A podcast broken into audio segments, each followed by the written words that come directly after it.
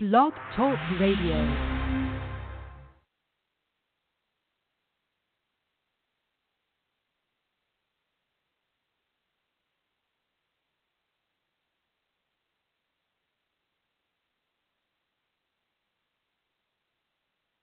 What we're doing now is um, is keep being asked to do a live episode, so I thought that I would go ahead and I would try to do a live episode. Um, there, there's a call-in number, but if you're not listening, then you can't uh, use it. However, it is six four six seven eight seven eight three one nine. If you're interested. Um, so, in addition to talking about turkeys, we also talked about the uh, real stories of Thanksgiving and how they're not exactly as sweet and kind as the as the um, high school textbooks would have you believe. And we found out that the that the high school textbook version really only came around in about the 1950s during a series a, a, uh, a spurt of patriotism after World War II. So that was what we discussed this week what we've got is uh, gravitational mass concentrations, mass cons. Um, I when I was doing research for those, I spoke to a friend of mine who is a, a who is in uh, oil oil and uh, natural gas discovery in that business, and he had not only heard of mass cons, but they actually are something that have been in use by the um, oil and gas industry for a long time. And in fact, uh, even before the, the oil and gas industry started tracking them, they were used in the 20s and 30s in Texas to find salt domes because salt domes uh, had a different gravity signature than the rest of the of the surrounding area. So, what is a mass concentration? What that is is that is simply where the uh, the mass is heavier than it is in other places. Uh, the more dense that matter is, the more of a pull it has on its surrounding items. That's what gravity actually is: is a measurement of the uh, of the attraction or the density of a of a uh, object and how it will pull and how it will pull a person down um, or anything down really. And in some cases, there are denser areas of of um, there are denser areas of mass sometimes done with sometimes caused by asteroids impacting. A lot of them on the earth are caused by asteroids i mean uh, not on the earth a lot of them on the moon are caused by large asteroid impacts. And when the asteroid hits the moon it it usually doesn't survive, but it squashes the matter down underneath where the uh, squashes the matter down underneath uh, where it hit. So oftentimes what you'll have is like a bullseye effect, and so you will have an area of heavy matter at the bullseye at the center, and then you will have less and less uh, dense matter as you move out. The less dense the matter is, the less pull it has, and so the less something weighs, basically. The mass always stays the same, obviously, but the weight can change. Um, and what I mean by the mass stays the same, obviously, is that suppose that you were on a suppose you were on a rocket ship and you were going to go to the moon and you weigh 130 pounds and and you are made up of a certain number of molecules and atoms and so forth. And on earth they weigh 130 pounds. When you go up into space when you get to the moon it weighs about uh, one sixth so instead of i should use i should use an easy number but i didn't. So whereas you may weigh 130 on earth you weigh one sixth less on the moon and that's why that's why you know when you've seen the films from the Apollo missions, and you know, and when they take a step, they bounce. It's because they are very light compared to how they're used to being. Um, but of course, they still are made up of the same number of atoms and molecules, etc., as they were when they left Earth. It just weighs less because the moon is pulling down on it less hard. So, a mass concentration is, of course, a heavier place.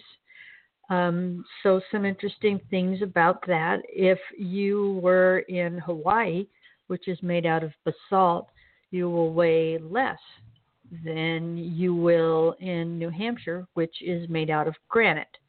Granite is a lot heavier than basalt, and so when you when you uh, when you go to weigh yourself in New Hampshire, you're going to weigh more. So if you want to make sure that you're feeling like your diet is being successful, you should go to Hawaii for your morning weigh-ins. Of course, going to Hawaii for your morning weigh-ins will also make your life better in, in innumerable other ways, like, you know, sunshine and beaches and surfing and and so on. If uh, that's just kind of thinking out loud there. So my friend who is a uh, who who is in the oil and gas industry, he explained a lot of really interesting things to me about about that industry um, and how it uses gravity in addition to other things in order to discover where the oil is. So just do a few of them. Um, we talked about a whole bunch of stuff. Okay, so for instance, I'm sure you have all heard the phrase, I drink your milkshake, even if you haven't seen the movie No Country for Old Men. And basically, what that is referring to is um, basic plot of the movie. I don't think I don't think I'm going to spoil it. It's a movie that's been around for quite some time, but um, but uh, yeah. So if you haven't seen No Country for Old Men, you might want to close your ears at this point. But basically, what it's about is there's a man and he is trying to obtain the mineral rights for a particular piece of property.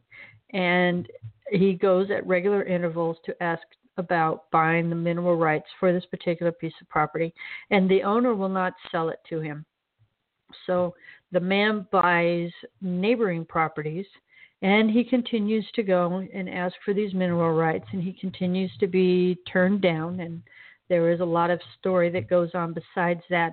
And at the very end of the movie, like I said, if you haven't seen No Country for Old Men, hide your ears. Um, at the very end of the movie, he reveals that the man hasn't got any minerals. He doesn't have any oil under his property anymore because the because the man has been drilling sideways from his properties, which neighbor this one. He has been drilling sideways and he has been uh, sucking up the mineral rights. Um, I mean, he's been sucking up the oil.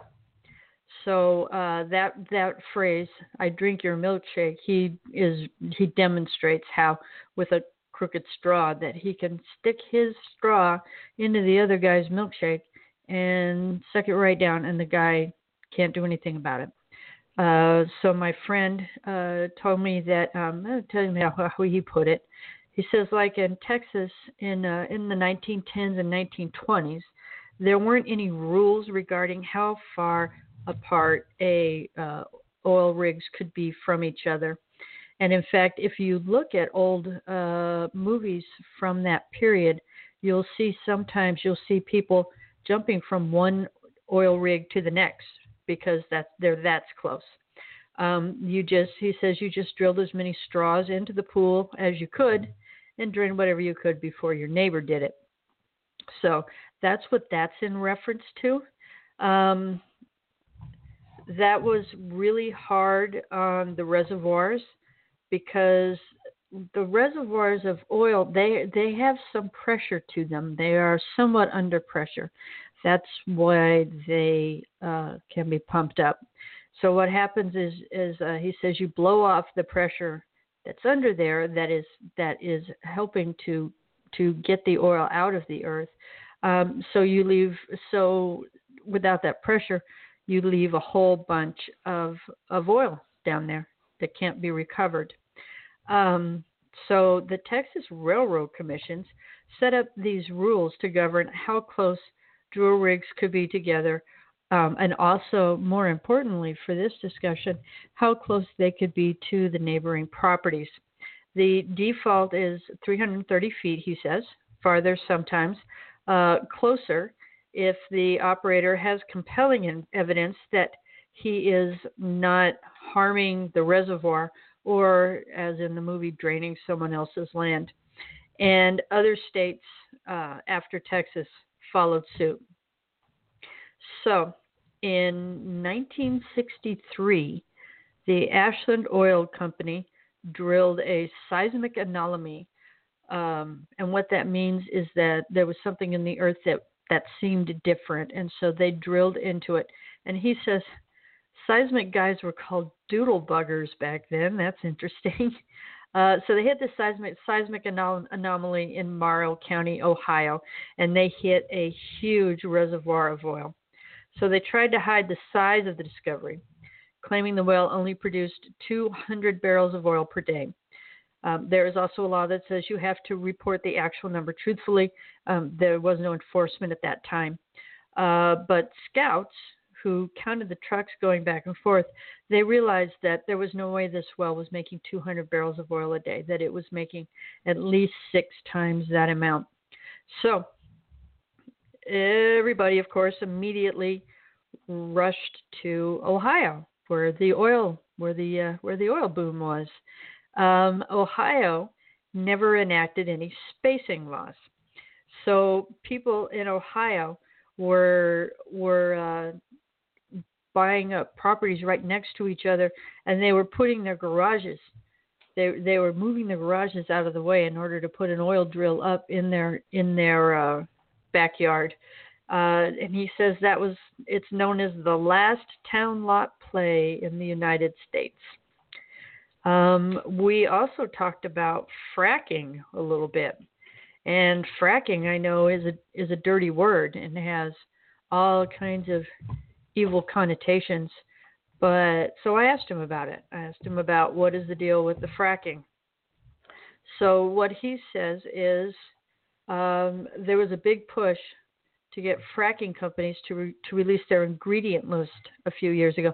If you don't know what fracking is, fracking is the process of of pushing water under the earth into areas where the oil is in order to remember back there a while ago I said that um, you lost some of your driving pressure by sucking all the oil off at the top and so there was a lot of oil underneath fracking is a way to uh, in, to uh, increase that pressure again so that that oil can be retrieved um, so there was some pushback on releasing the uh, ingredients of fracking.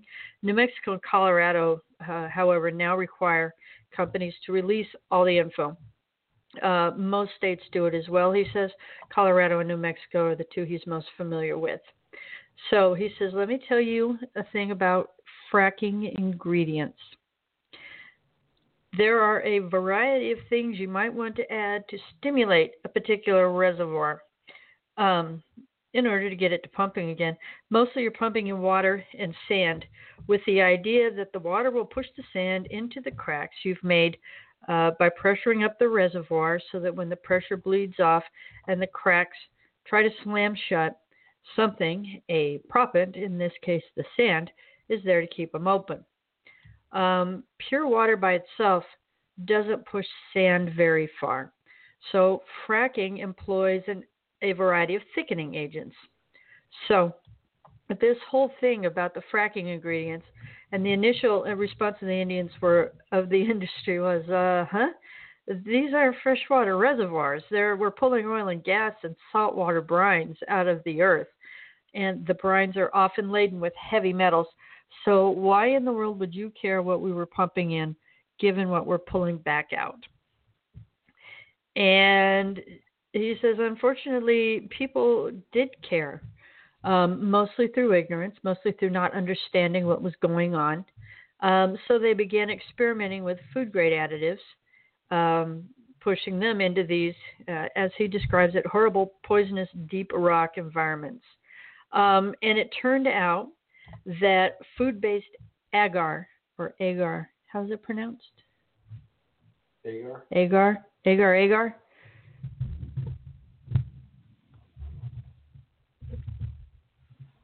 turns out that uh, it, that it is um, what? No, what? Okay. Um, so it, so anyway, it turns out that agar uh, is a wonderful thickener. Pushes the sand around very well and doesn't clog up the pore throats afterwards. Um, it's also a lot cheaper than what they had been using to thicken stuff prior to that. Um, so there was some synergy with that. I asked about the the uh, heavy metals. It was arsenic more than mercury. He says both are present in the deep brines in many areas, along with cadmium. And again, I quote half the friggin' periodic table. So, uh, when you deplete a shallow reservoir, he says, say by pumping for irrigation out of the Barnett, then it can happen that if there's a route for deeper brines to infiltrate the reservoir, they do so, and the freshwater quality degrades. Um, this has happened in many aquifers with no oil industry activity at all. This is just uh, fluid dynamics. Um, it's, it's brine. When it gets when it gets low, it will uh, pull right down there, and it happens regardless of what is what's calling it. Um, it's also happened to some shallow freshwater aquifers in the Barnett during the years when fracking was underway deeper in the basin. So, was the de- degradation due to fracking, or would it have happened regardless due to depletion? Uh, the thing is, nobody really knows. So, here's how fracking got the got the, the bad name that it has. A paper was written documenting the degradation and saying, well, we're not sure what's in fracking fluid, so we can't rule that out as the source of the arsenic. So basically, this paper came out and said, here, this is happening, and uh, we don't know. Could have been the fracking. And they didn't know. And of course, that scared the public. He says, why on earth would we put arsenic into fracking fluid? It would serve no purpose. And even if we did, the frac volumes couldn't begin to account for the rise in arsenic concentration. So, uh, translation of that is that the likelihood was good that it had absolutely nothing to do at all with with what was going on, and it was just an unfortunate coincidence. Um, let's see, there was a, there was a bit more. What about fracking and earthquakes? What about fracking and earthquakes? Well, that's a good question. I'm going to look up fracking and earthquakes because I can't ask my friend right now. Um, fracking causes. Okay, and this is the United States Geological Survey. Earthquakes induced by fluid injection FAQs. Does the production of natural gas from shale cause earthquakes? If so, how are the earthquakes related to these operations? To produce natural gas, natural gas from share, uh, from shale, that's not really what we're looking here. Oklahoma now has more earthquakes on a regular basis than California. Are they due to fracking? That's the question, right? Essentially. Why is Oklahoma falling apart? In a few cases, yes, but in most cases, no. The majority of the earthquakes in Oklahoma since 2011 occur in areas where oil is being produced by pumping massive volumes of water out of naturally fractured formations to extract much smaller volumes of oil. Most of the wells used to access the oil are completed with no fracking. The natural formation water that comes to the surface with the oil is too saline to be released into the environment. So, disposal by injection into deep formations is currently the most common method of disposal. Injecting large volume of water into the deep sedimentary formations pours, raises the pore pressure over large areas that can induce uh, earthquakes.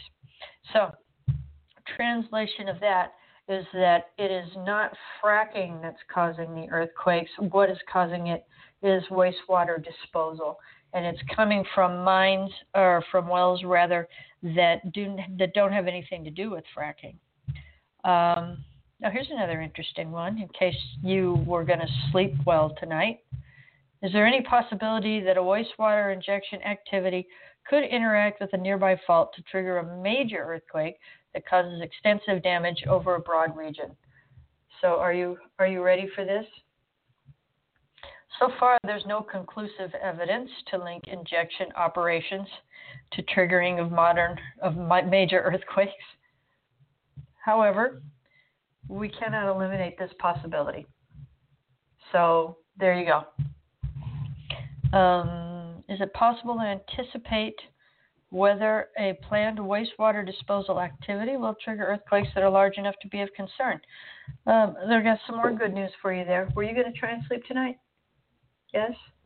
Okay. Uh, currently, there are no methods available to do this. Three conditions must be met for injection to induce an earthquake. Uh, you have to have a, a, fault. You have to have stresses acting on the fault already that are favorable to make it slip. So it's not going to just occur out of random. It's going to occur at a place where there was an earthquake already brewing anyway. And a pathway for the pressure increase from injection uh, to interact with the fault. So you've got a fault that already exists that was already in a position where it could favorably produce an earthquake and that and a and a way for the wastewater disposal injection to cause it to slip. Evidence from some case history suggests that the magnitude of the largest earthquake tends to increase as the total volume of injected wastewater increases. This rate, thus the uh, rate of injection may also be a factor. So more research is needed to determine the answer to this important question. Does that make you happy? Sure. That makes you happy. Uh, how large are the earthquakes produced by fluid injection? What source are you quoting? This is the United States Geological Survey, uh, USGS.gov. The largest the largest earthquake induced by fluid injection that has been documented in scientific literature was a November 6, 2011 earthquake in central Oklahoma and had a magnitude of 5.6. Earlier that year, a 5.3 earthquake was induced by fluid injection in the Raton Basin, Colorado. Earthquakes with magnitudes between 4.5 and 5.0 have been induced by fluid injection in Arkansas, Colorado, Kansas, Oklahoma, and Texas. So these are not tiny earthquakes. They're not huge, but they're definitely not tiny. A magnitude 5, let's see, a magnitude 5 earthquake a magnitude is a number that characterizes the relative size of an earthquake. Magnitude is based on the measurement of maximum motion recorded on a seismograph. Uh, this is earthquakes.usgs.gov, by the way. Several scales have been defined. The most commonly used are local magnitude, which is the Richter magnitude. Um, and let's see exactly how much a, a level 5 earthquake is.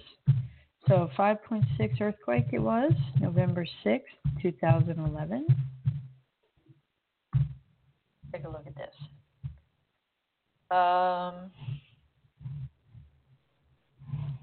dum dum dum. that's not very helpful.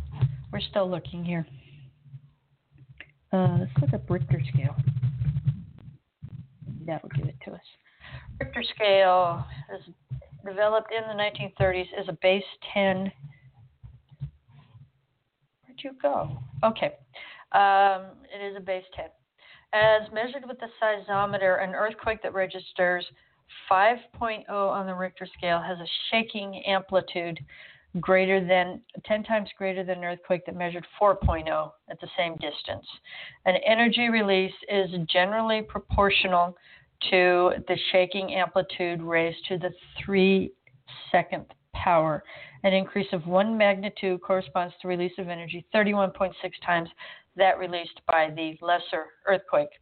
That means, for instance, that an earthquake of magnitude 5 releases 31.6 times as much energy as an earthquake of magnitude 4. Um, but we still don't really have a good Uh, here's here. This is called the Mercalli Institute, uh, Mercalli intensity, and here it is how it ranges for uh, uh, in comparison to the Richter scale. A 5.0 to 5.9 is called a moderate earthquake. It can cause damage of varying severity to poorly constructed buildings. At most, none to slight damage to all other buildings. Everybody can feel it, and there are about 1,500 per year. Uh, a 4.0 earthquake, this is interesting. I mean, it's interesting to me anyway. 4.0 earthquake, noticeable shaking of indoor objects and rattling noises felt by most people in the area. Slightly felt outside, generally causes none to minimal damage. Uh, moderate to significant damage is very unlikely. Some objects may fall off shelves or be knocked over. I was in a 4.6 uh, on the Richter scale, 4.6 magnitude earthquake when I was in Carmel, California, way back in the 80s. And it scared the bejesus out of this Colorado girl. I had never felt the earth shaking before. And um, I agree, though. It was, uh, people outside didn't even notice that it had happened. Um, 3.0 to 3.9 is often felt by people, very rarely causes damage. Shaking of indoor objects can be noticeable.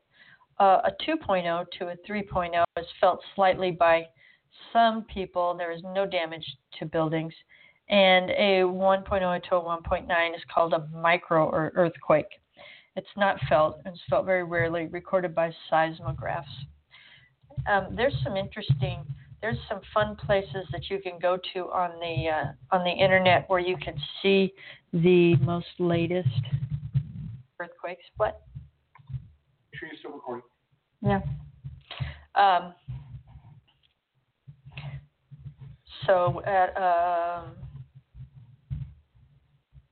earthquakes.usg uh, usgs.gov. Um, think that they may have one. Uh, latest earthquakes. Okay, so at earthquake.usgs.gov, um, you can do a search for earthquakes map, and you will see a uh, one day magnitude 2.5 plus worldwide. Um, the most recent earthquakes over the past 24 hours. Um, there are a couple here in the United States, I see. Um, uh, this is a magnitude 3 northwest of Fairview, Oklahoma, and 2.7 uh, west northwest of Cushing, Oklahoma. That's interesting that they I, were. I thought we covered that it wasn't fracking. It's not fracking. There's something going on there. Jay says it's not fracking. She works for the oil industry. so uh, there was a magnitude 2.6 north northeast of San Simeon, California. That's not too surprising. Uh, 2.6 east northeast of Maneadero, Mexico. Is it true that Oklahoma's on the ring of fire now? Oklahoma's not on the ring of fire. Um, oh, there was a lot of them in Argentina. I'm kind of looking. Ooh, in Peru. Here was a 6.3 in Peru. Um, it happened yesterday. No, it happened today. It happened today. Um, 43 kilometers northeast of, I need to buy a consonant, Huari, Canacaro, Peru. That's interesting. So we can click on that here and we can go take a look at it. Um, it says uh, estimated economic losses. It's, it says, uh, let's see, estimated economic losses. Um, estimated, okay, so it says uh, not much of a estimated economic loss. Uh, mm, there's a low likelihood of casualties and damage. Um, well, this page, when you click on the link where the where the earthquake is listed, you get so much cool stuff. So, estimated population exposure to earthquake shaking. It says that there's not very many people around there. Um, overall, the population in this region resides in structures that are vulnerable to earthquake shaking, though some resistant structures exist. Recent earthquakes in this area have caused secondary hazards such as landslides that may contribute to losses. Um, it's got a list of the names of all the cities with a thousand or more residents within the area. Akoviri, Villa Villa, Paratia, Kondoroma. I'm just butchering these names. These names don't pretend like I don't even try and say those names. I wonder if we can sort this list by uh, by size. Nope, just by date. Um, none in there were none in Canada. Uh, I'm looking over this what what is referred to as the Ring of Fire now, and what that is is that's an area uh, in the Pacific Ocean. California is located on it. Alaska is located on it. Um, it has a lot of volcanic activity. It is the intersection of tectonic plates, um, the Pacific Plate interacting with other plates and it is called the Ring of Fire because it has a whole bunch of of earthquakes and volcanoes. So we've got a 2.5 near Anchorage, Alaska. We've got a 3.9 near Chernabura Island, Alaska. Uh, there's a 4.5 in the ocean. Here's kind of a big one in Paratunka, Russia, 5.0 anyway, so um, that is mag- the gravitational mass cons and the and the earthquakes and all about earthquakes and everything else. And of course, um, when I post the show notes, I will put all the references that I have used in there. So the next thing we were going to talk about were vampires. And you know, there, there are a whole bunch of vampire uh, a whole load of vampire lore. And depending on which vampires you're talking about, the lore is different for them. For instance, Anne Rice vampires are unable to go into the sunlight, um, but they're very hard to kill even by fire, especially as they grow older. And they don't have any issues with things like crosses, don't really bother them or anything like that. Um, your Bram Stoker vampires. They are going to be they're they're more of a, of hypnotists. They need to be in their own soil. That's why in Dracula he is shipped over in a coffin full of dirt. It's the dirt from his own soil. He came from uh, a castle in Transylvania, and that's where the dirt is from. There are lots of, of places in Transylvania that have these these um, rumors of creatures of the night and so forth. And uh, Bram Stoker's Draculas are pretty classic, although he does not cover all of the things that they have, and he also changes some of them. So, for instance, in Transylvania, if you kill a vampire, you do need to put a stake through its heart, and then if you're eating, I recommend stop. Then you cut off the head of the vampire. You stuff the mouth with garlic, and then you bury the head face down and the body face up. Um, you will see in some colonial American graves, you will see some some uh, burials like this, and what that means is that the person who is being buried was suspected of being a vampire or they had some issues with vampires. I don't know how you know you have issues with vampires, but you, you may see even whole cemeteries where people have been dug up and had the heads removed and the mouth stuffed with garlic and then reburied in this fashion. I'm assuming because they thought that there was going to be vampires in that cemetery. Um, so Bram Stoker doesn't really get into that all that much. Um, the Bram Stoker's Dracula's, or yeah, they're called Dracula. Um, his vampires have the ability to turn into animals, rats and bats, and uh, and a mist. He is known to transform into a mist. Uh, the name Dracula is probably historical from Dracul, probably uh, related to Vlad the Impaler, who was in this area at this time. Vlad was interesting. Vlad was a Macedonian who was captured by uh, the Turks and held as a slave. And he got very bitter about that. And so he would take his enemies and he would and he would kill them and then he would mount them on a pike. And again, un- unlike the way you have probably seen on on TV or in drawings of heads on pikes with no bodies, he probably actually mounted the entire body uh, without getting too specific. There is an orifice located between the legs where one could jam a pike and thus impale a body. And that was what he did. There were entire bodies hanging there um, with with pikes in their orifices. That's just the best way to put it. So we've got uh, so we've got Vlad the Impaler. This is a this is also an area where there was a belief at one time that bathing in the blood of virgins would cause you to stay young forever. And so noble people would sometimes have uh, a stock of virgins. And um, there was one lady in particular.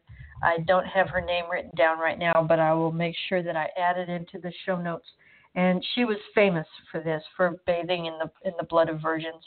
Um, I don't think it necessarily kept her young though, but it but it did keep her gross, and I guess that that's something. Let's see, what other kind of vampires do we have? We discussed. Let's see, Bram Stoker. There's the traditional vampires. There's the Anne Rice vampires. Of course, there are Twilight vampires. Um, Twilight vampires and Anne Rice vampires share a quality that is not common in general vampire lore, and that is of the quote unquote vegetarian vampire. Of course, a vampire can't be a vegetarian because a vampire subsists on blood. In Anne Rice's version, a vampire who is starved of blood doesn't die, they just get more and more wasted away, and then they eventually, um, and, and then they get all desiccated, but they don't die. And the, in the Twilight version, a vegetarian vampire, they both do the same thing. Instead of eating people, they eat animals as if it's somehow uh, less horrifying to have vampires running around in the woods eating Bambi and Thumper. But that's how that is. In, in the Anne Rice version, it's strictly rats. Um, and what they do is they like to, to dump the, the blood into a, a chalice and then drink it as quickly as possible before it gets cold. Um, Twilight vampires, I don't know. I never, I never read of them having a bunch of blood thermoses or anything like that. So that is uh, vegetarian vampires. One thing that a lot of people don't know. So there is a superstition where if you spill salt, it is considered to be an evil omen. Salt used to be a highly prized commodity, and to spill any of it was it was unthinkable. It was it would be like like like losing gold dust for us. Um, and so it was presumed if you spilled salt that surely the, the devil was at work. And the vampire lore moves in with the uh, the devil lore in this instance, and what it is is actually creatures of the night or or evil creatures or monstrous creatures that they're known by all those names, and basically what you're doing when you throw salt over your left shoulder is is in some traditions, you're throwing salt in the eye of the devil, but actually, in the earliest parts of this lore, what you will find is that for some reason, vampires and the devil and uh, other people of that ilk simply do not have the ability to walk past uh, salt without counting every grain. So, so, so here are the things that we've got that vampires are have to be careful of: um, garlic, mirrors, flowing water. Well, he won't be able to cross over flowing water. Daylight, holy symbols, fire. Um, there is another particular weakness, and that is the arithmomania, is what it's called. Uh, for some reason, there are a lot of legends um, in which creatures are punished by being forced to count enormous numbers of things. For instance, counting all the wheat grains in a particularly wealthy city's granaries, uh, counting every grain of sand on a beach, measuring the water in the ocean. You might recognize some of these from Grimm's fairy tales. Um, the the people who uh, Cinderella in Grimm's fairy tales had to count every every kernel of wheat. So if you burn salt, it is said, you're forced to pick every grain of salt out of hell when you die. So the salt over the shoulder thing, uh, vampires have over time um, sort of become like this resting ground for all sorts of these half remembered traditions. Um, so the story goes if you're chased by a vampire, that happens to you, please be sure to call in and let me know because I am dying to talk to somebody who's been chased by a vampire. So, if you're chased by a vampire, throw sand on the floor because it will be forced to count every single speck. All the only the only advice that I have here is that if you're in Transylvania and you happen to be being chased by a vampire, make sure that you have in your pockets at all times uh, a vial of very fine sand so that you can throw it down and then he'll have to count it. And the same thing goes from uh, same thing goes for salt. You can throw salt at him, and then he will have to stop and count the salt.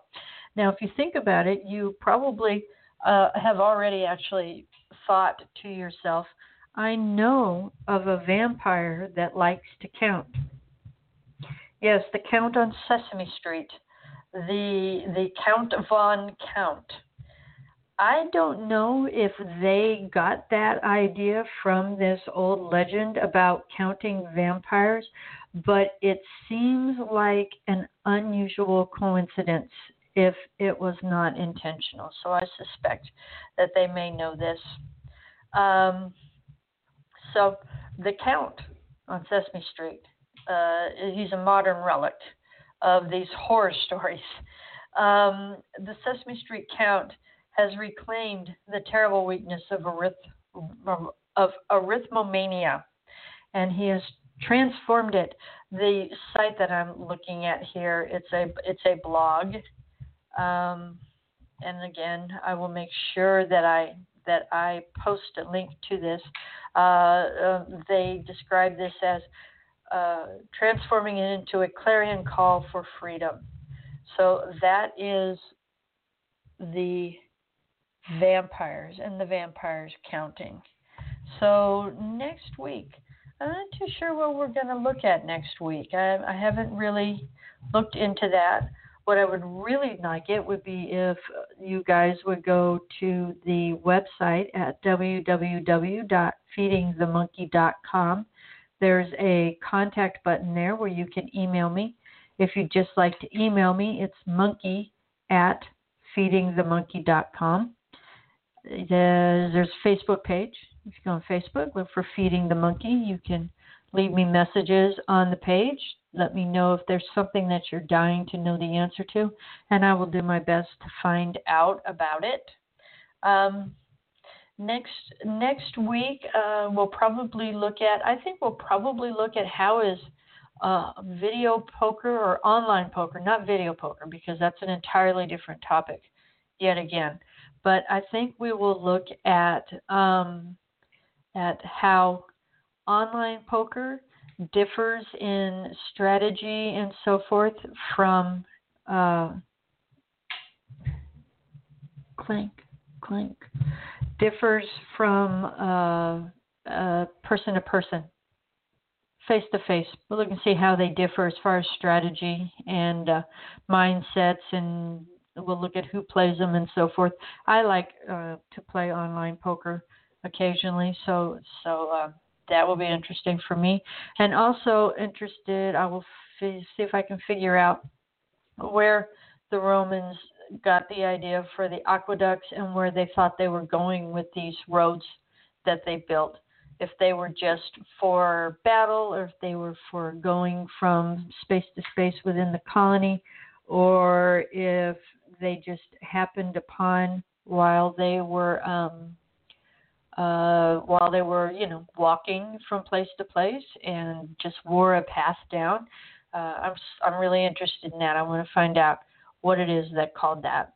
And um, I am going to call this early. There's still actually uh, 10 minutes left, but there's no callers, and so I'm not going to worry about that. Again, thank you very much for listening. I appreciate your support. And if you can think of anything at all that you want to know, just let me know. Thank you. Have a nice evening.